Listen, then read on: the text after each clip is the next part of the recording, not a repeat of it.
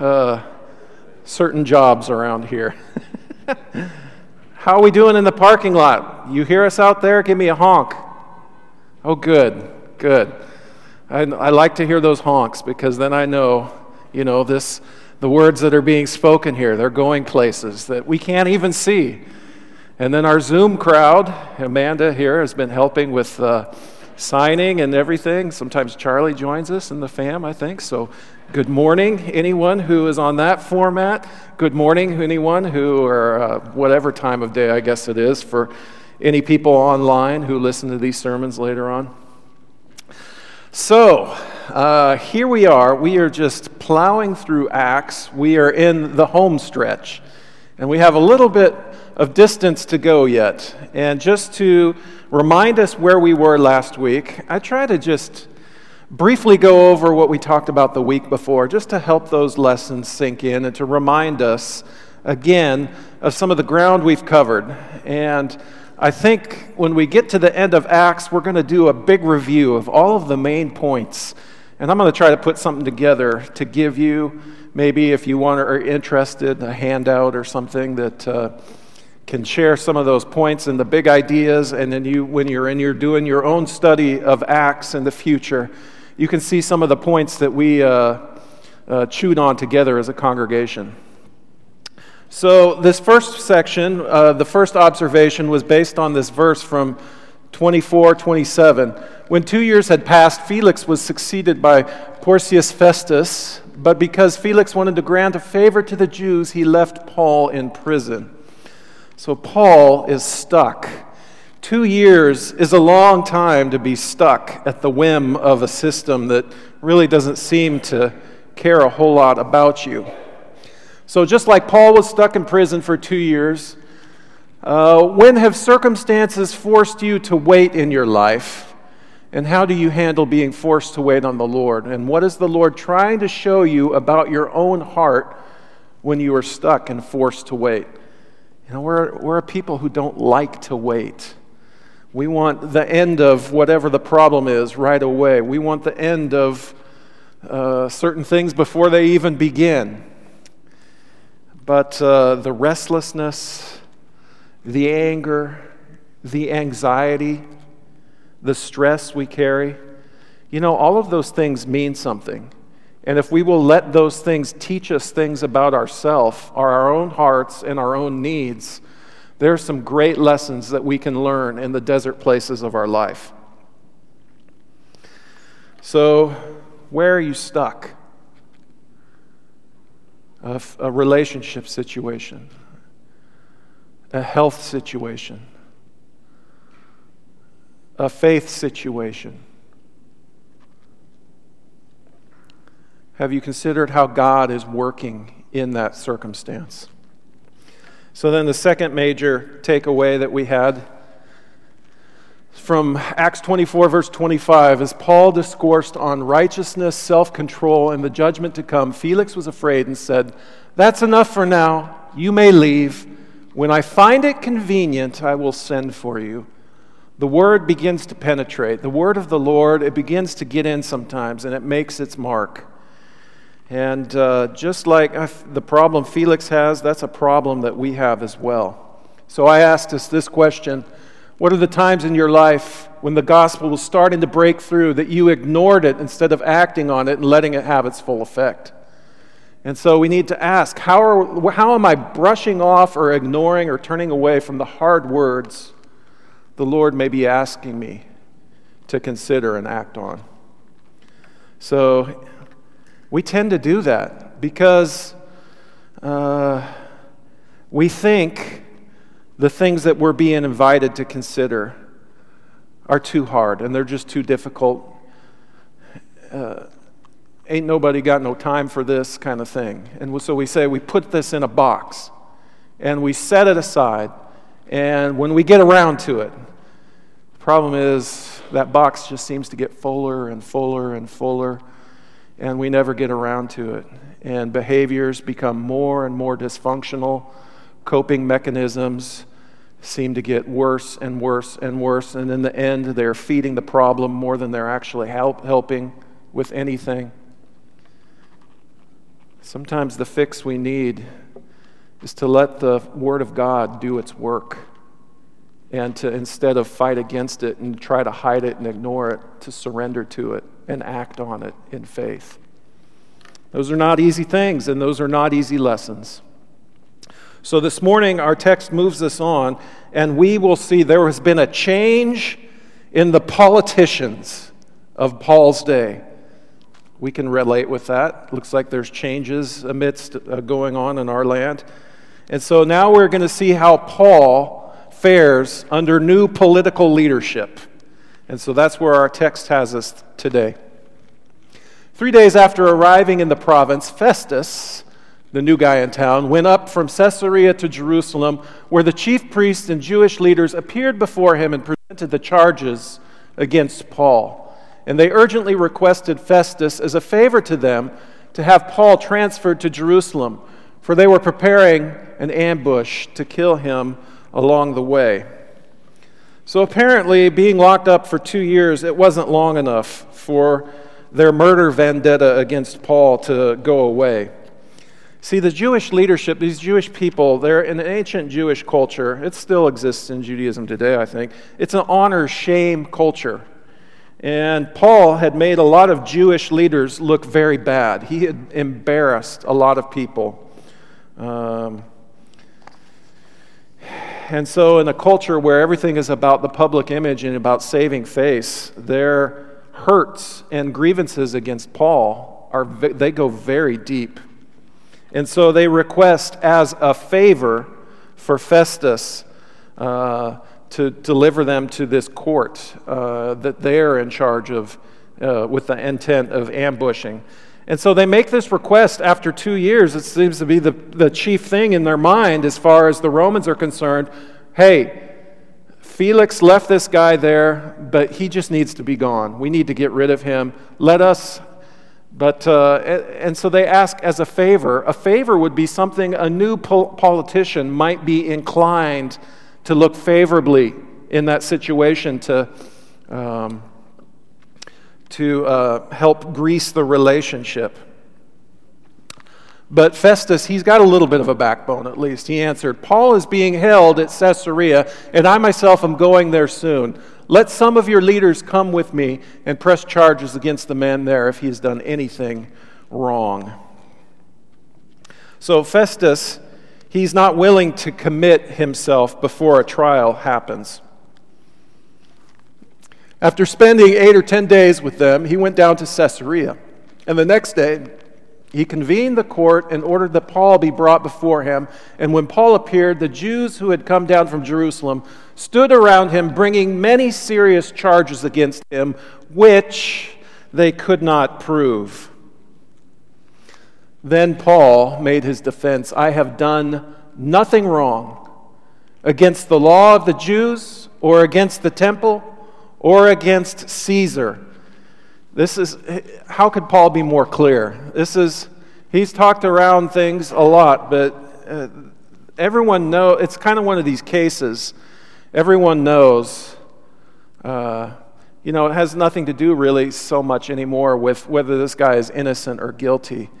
It has gotten bigger than that. And it's like everyone knows that this, I have not done any of these things. So it's just a clear, simple, straightforward defense. But we find uh, Festus now trying to grease the wheels in this relationship with the Jewish leaders, wishing to, Jew, do the, wishing to do the Jews a favor. He said to Paul, Are you willing to go up to Jerusalem and stand trial before me there on these charges. So while uh, Festus, he won't be coerced, he still very much would like to curry favor with these Jewish leaders, um, grease the gears between his administration and other political forces in the area.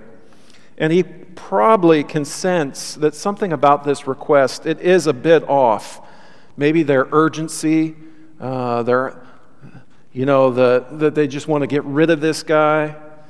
Uh, but because Paul is a Roman citizen, he is accorded special legal rights. So instead of telling Paul, hey, this is going to happen, he poses this as a question to Paul Would you be willing? So Paul answers I am now standing before Caesar's court where I ought to be tried.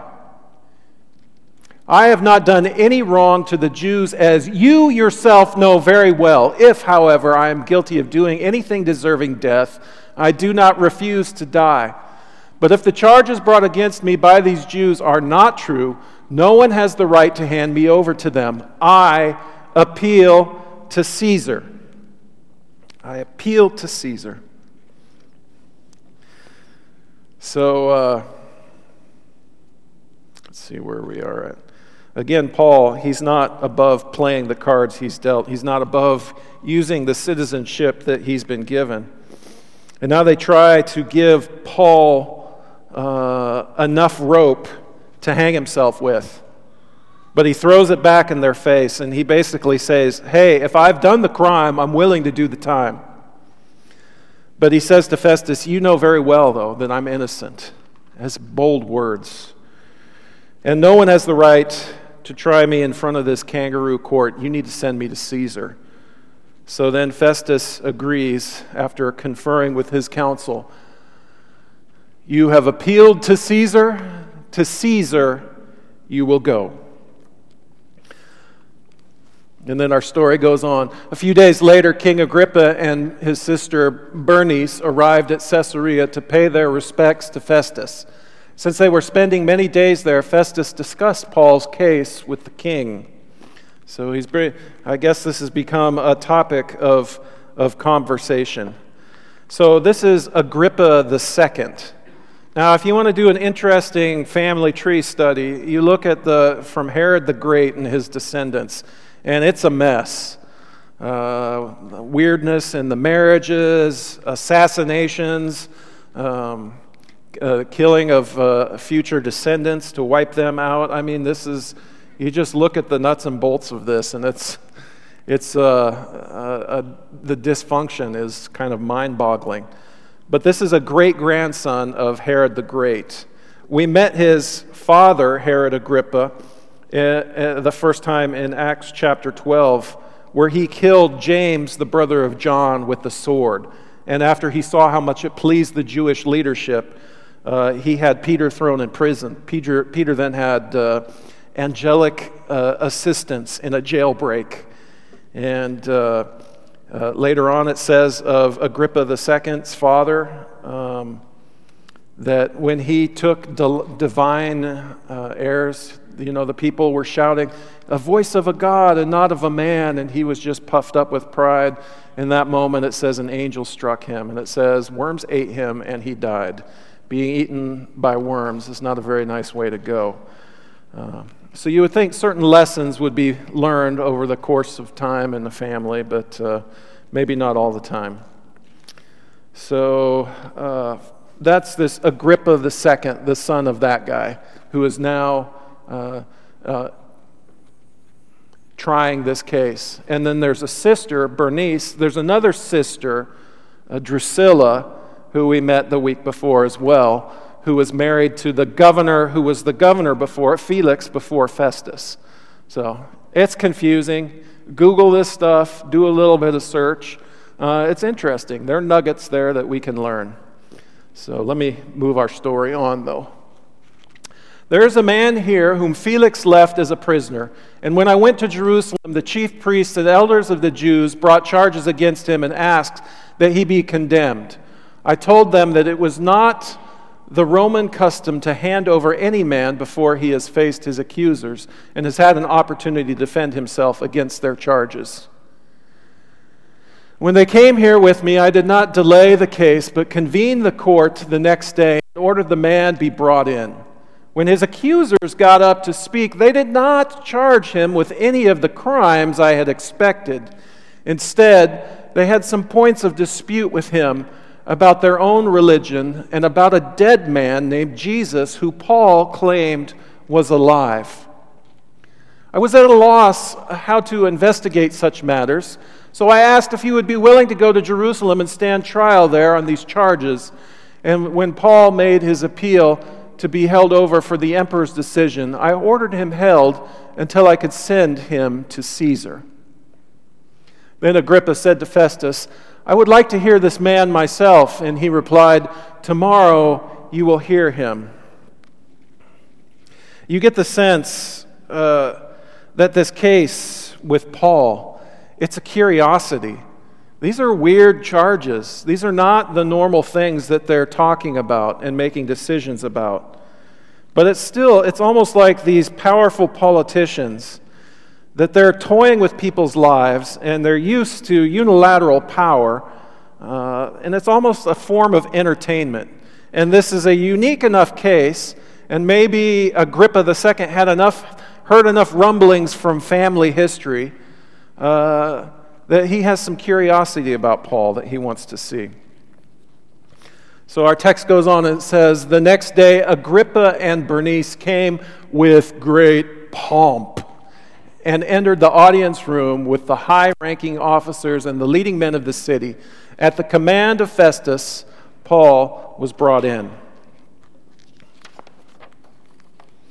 So, this pomp and this grandeur and uh, putting on a pretense, the very thing it seems that uh, his father was killed for, maybe his father's was worse, with taking on divine airs. This Agrippa II, though, he, he's willing to, he, it's almost like he likes the show and he likes the celebrity status he has. Uh, he relishes that. He likes being the big deal of the folk. He likes when people stop and stand back and whisper about them, and they come in with all of their showy things, whatever the pomp is related to, just their mannerism or their dress or whatever. Festus said, King Agrippa and all who are present with us, you see this man, the whole Jewish community has petitioned me about him in Jerusalem and here in Caesarea, shouting that he ought not to live any longer. I found he had done nothing wrong or done nothing deserving of death, but because he made his appeal to the emperor, decided to send him to Rome. But I have nothing definite to write His Majesty about him. Therefore, I have brought him before all of you, and especially before you, King Agrippa, so that as a result of this investigation, I may have something to write, for I think it is unreasonable to send on a prisoner without specifying the charges against him.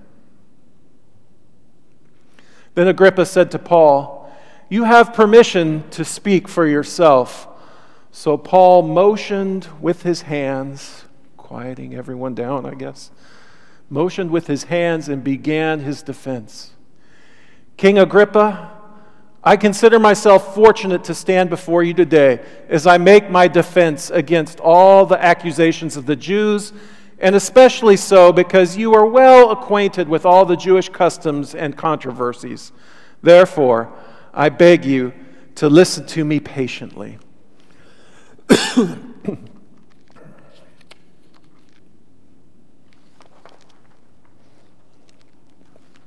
All right, let me stop.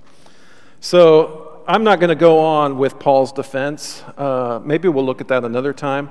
But his defense is one of these defenses that, once again, is not much of a defense. His defense is not justifying himself, but rather his defense is a testimony to the goodness of Jesus of God through Jesus Christ, and talks about this road to Damascus uh, appearance. So it's uh, once again, uh, it is the story of Paul's greatest zeal for the Lord, which when Jesus appeared, it became his greatest shame that he had been persecuting the people of God. And that, in turn, that place of his greatest brokenness and shame became his greatest testimony to share with the world. And now he gets to share this testimony before kings. Um, and actually, Jesus prophesied about this uh, many years before this. Uh, this prophecy is about more than just Paul, for sure, but it definitely includes Paul. And that's the way biblical prophecy works. It's usually fulfilled on multiple levels, even on different times with different people and different circumstances. So look at these words from Luke chapter 21 from Jesus. They will hand they will lay hands on you and persecute you. They will deliver you to synagogues and prisons. You will be brought before kings and governors and all on account of my name. This will result in you in your being witnesses to them.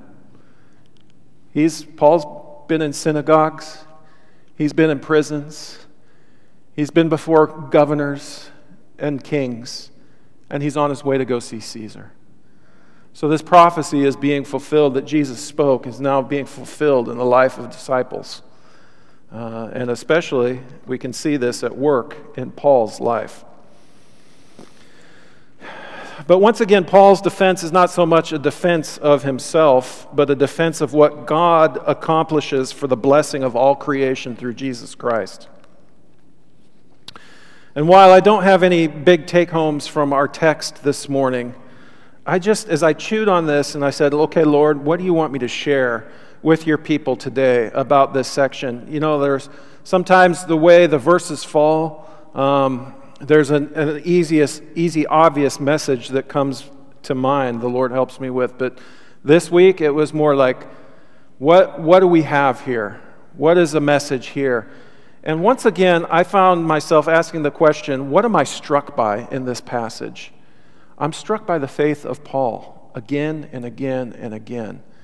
And so I want to invite us to consider his faith this morning. Uh, Paul, time and time again, shows himself to be courageous. Uh, he shows himself to be wise in the way he discerns the circumstances of life around him. Time after time, Paul always seems to find the perfect words for the situation he's in. As a preacher, I envy that because I don't always have the perfect words, especially if they're, I'm having to think quick on my feet. But Paul always seems to have the perfect words in the perfect moment. It's almost like he's getting help or something. And uh, going back to Jesus' prophecy from Luke chapter 21, the second part of that is this make up your mind not to worry beforehand how you will defend yourselves. For I will give you words and wisdom that none of your adversaries will be able to resist or contradict. That's the second part of that promise that's given there. And I thought, wow, you know what? That is exactly the way Paul is living. That's why his life has the quality of power that it has. It's this faith in the Lord and this dependence on the Lord and this co working together with the Spirit of the living God. That pow- the power of this man's life is undeniable.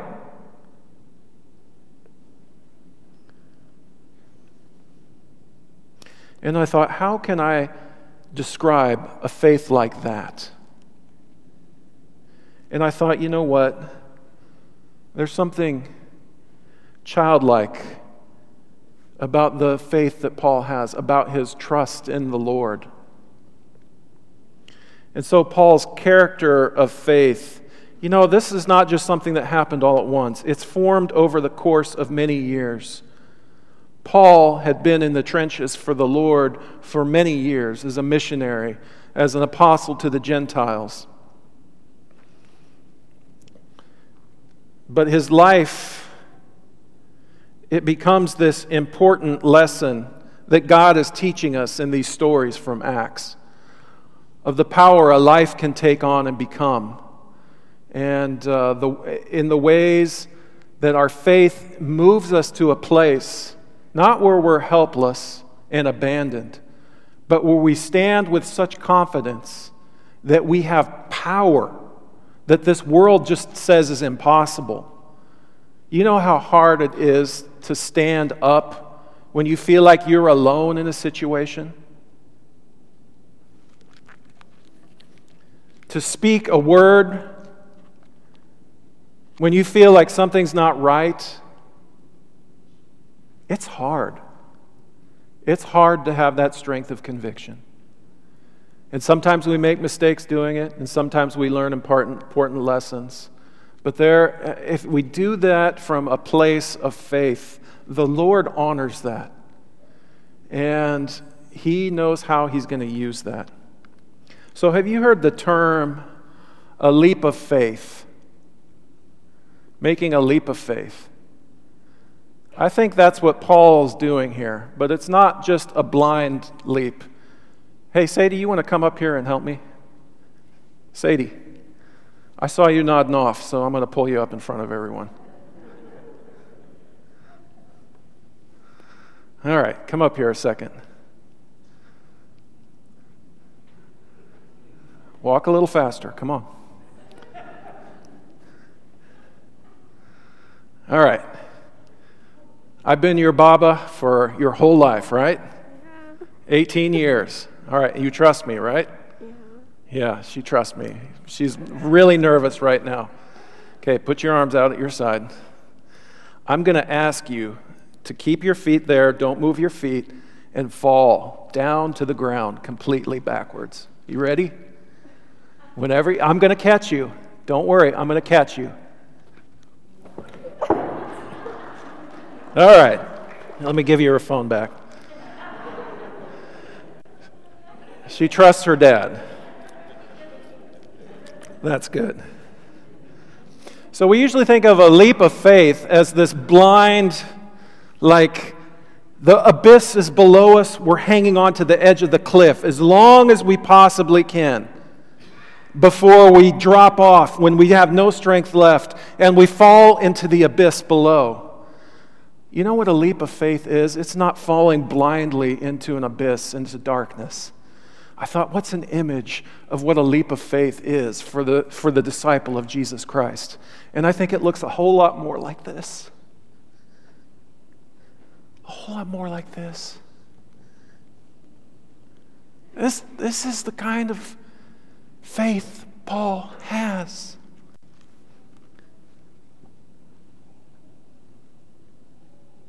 In his Lord Jesus Christ that I can go, I can be bold. The Lord is going to give me the perfect words in this situation. I trust that. And I'm going to jump. And He's going to be there for me. My oldest daughter, Alicia will remember this. Uh, we went, can't remember if it was for the birth of Sadie. We went to Nairobi and we stayed in a Baptist guest house, Hampton House. And they had this playground with some stairs going up to this platform that was oh, six feet plus off the ground. And Caitlin, she would climb those stairs. She's going to be married in less, in less than a month now. So we're going to go to Tennessee for that. But Caitlin would climb those stairs, and then she would just run and launch herself off of that platform. And I would catch her, and as she was coming down, I would take her and I would swing her up in the air again. And then she would be laughing, and I would put her down. And then she would run back to the stairs and do it again and again. And she did this a bunch of times. Well, then Alicia and I were talking, and then we were a little bit ways away. And then Caitlin, we saw her out of the corner of our eyes. We hadn't noticed. She climbed those stairs again, and she was up on that platform. And it's one of those moments where, as a parent, time seems to slow down because you see exactly what's going to happen. I know you moms know what I'm talking about. that she was up there with a smile and goes running off the edge of that platform as Alicia and I were like, oh no. And she launches through the air, and her toddler mind, she's not thinking, my dad's not there to catch me. Her one thought was, look at how much fun this is. And she flies off the end of that platform, down, smack the sand on the ground. Her knees drive up into the bottom of her mouth. She bites her tongue, it bloodies her tongue. And I just remember the helplessness I felt as a dad. See, that's not what God is like. God well, God is like me in the sense that He knows when we're hurting, He knows our need. He's going to be there to catch us no matter what. He knows how to always be there for us. But you know, my heart of the Father, the heart of the Father, is always to protect his family, his children, and to be there. If the Father can take those hurts on himself, he would do it. I would do that in the moment to save my child or my wife from some kind of grief. I think that's part of what it means to be a spiritual head of a family. Is this kind of love of protection that we give. So the heart of the Father is to protect and when I was not able to do that it broke my heart. But God's not like that because he is powerful enough to always be there to catch us. And He has the heart of love that goes deeper than anything we can even fathom or imagine, that He will always be there to catch us. So I remember that about my daughter. And I think about the way God has always been there in my life to catch me and a lot of times it wasn't the kind of catch I expected. Sometimes I didn't even know I was falling off the cliff. But yet here I am. The Lord has brought me to this place. He's given me a place to stand and a word to speak. So I thought that's what Paul's faith is like. That's the kind of trust that he has. So this kind of brought me around to one of my favorite stories of the author Henri Nouwen he wrote,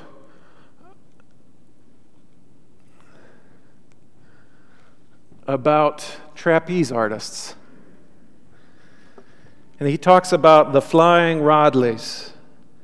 And they performed in the German circus Simoneit Barum. And he says, and I quote, When the circus came to Freiburg two years ago, my friends Franz and Reny invited me and my father to see the show. And I will never forget how enraptured I became when I first saw the Rodleighs move through the air, flying and catching as elegant dancers. The next day, I returned to the circus to see them again and introduced myself to them as one of their great fans. And they invited me to attend their practice sessions. They gave me free tickets and asked me to dinner and suggested that I travel with them for a week in the near future. I did that, and we became good friends. One day I was sitting with Rodleigh, the leader of the troop, in his caravan. Talking about flying, he said, As a flyer, I must have complete trust in my catcher. The public might think that I am the great star of the trapeze, but the real star is Joe, my catcher. He has to be there with split second precision and grab me out of the air as I come to him in the long jump. Well, how does it work? I asked. The secret is, Rodleigh said, is that the flyer does nothing and the catcher does everything. When I fly to Joe, I simply have to stretch out my arms and hands and wait for him to catch me and pull me safely over the apron behind the catch bar. You do nothing? I said, surprised. Nothing, Rodleigh repeated. The worst thing a flyer can do is to try to catch the catcher. I'm not supposed to catch Joe. It's Joe's task to catch me.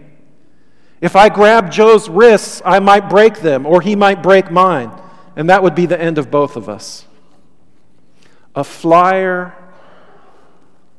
a flyer must fly, and a catcher must catch. And the flyer must trust with outstretched arms that the catcher will be there for him.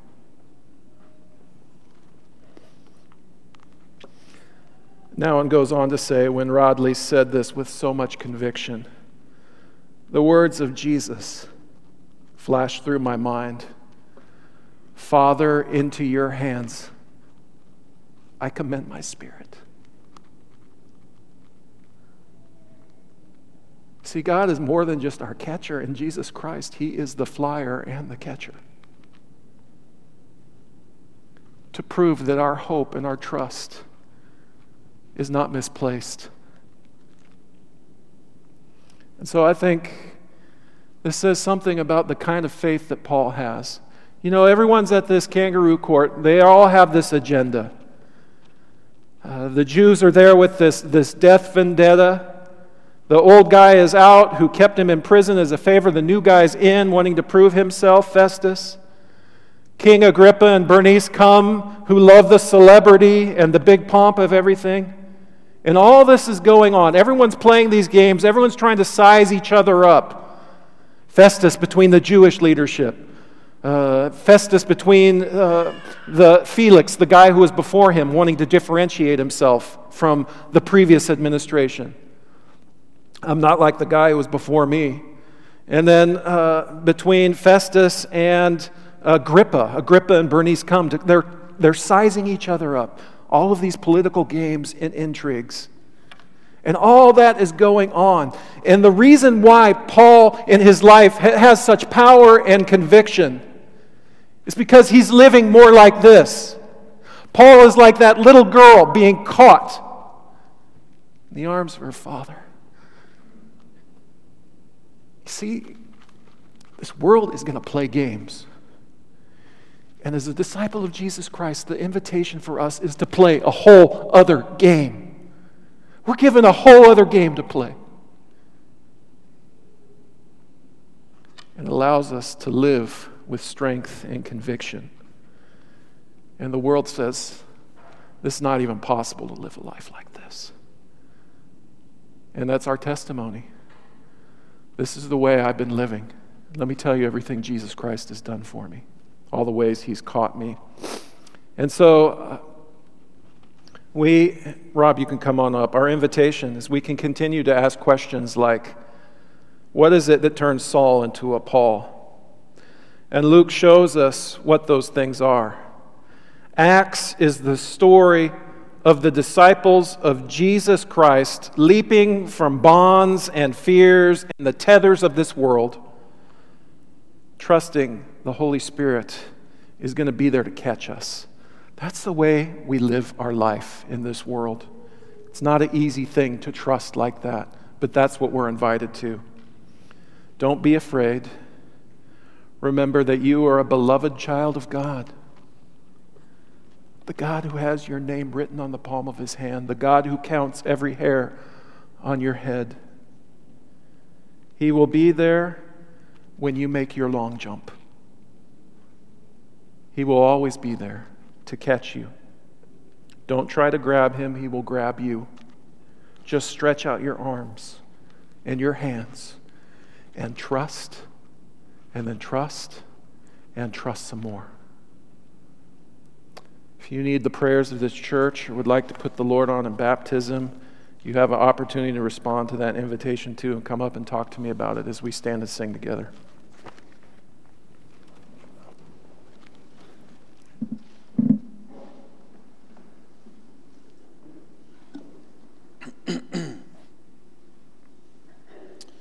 Right.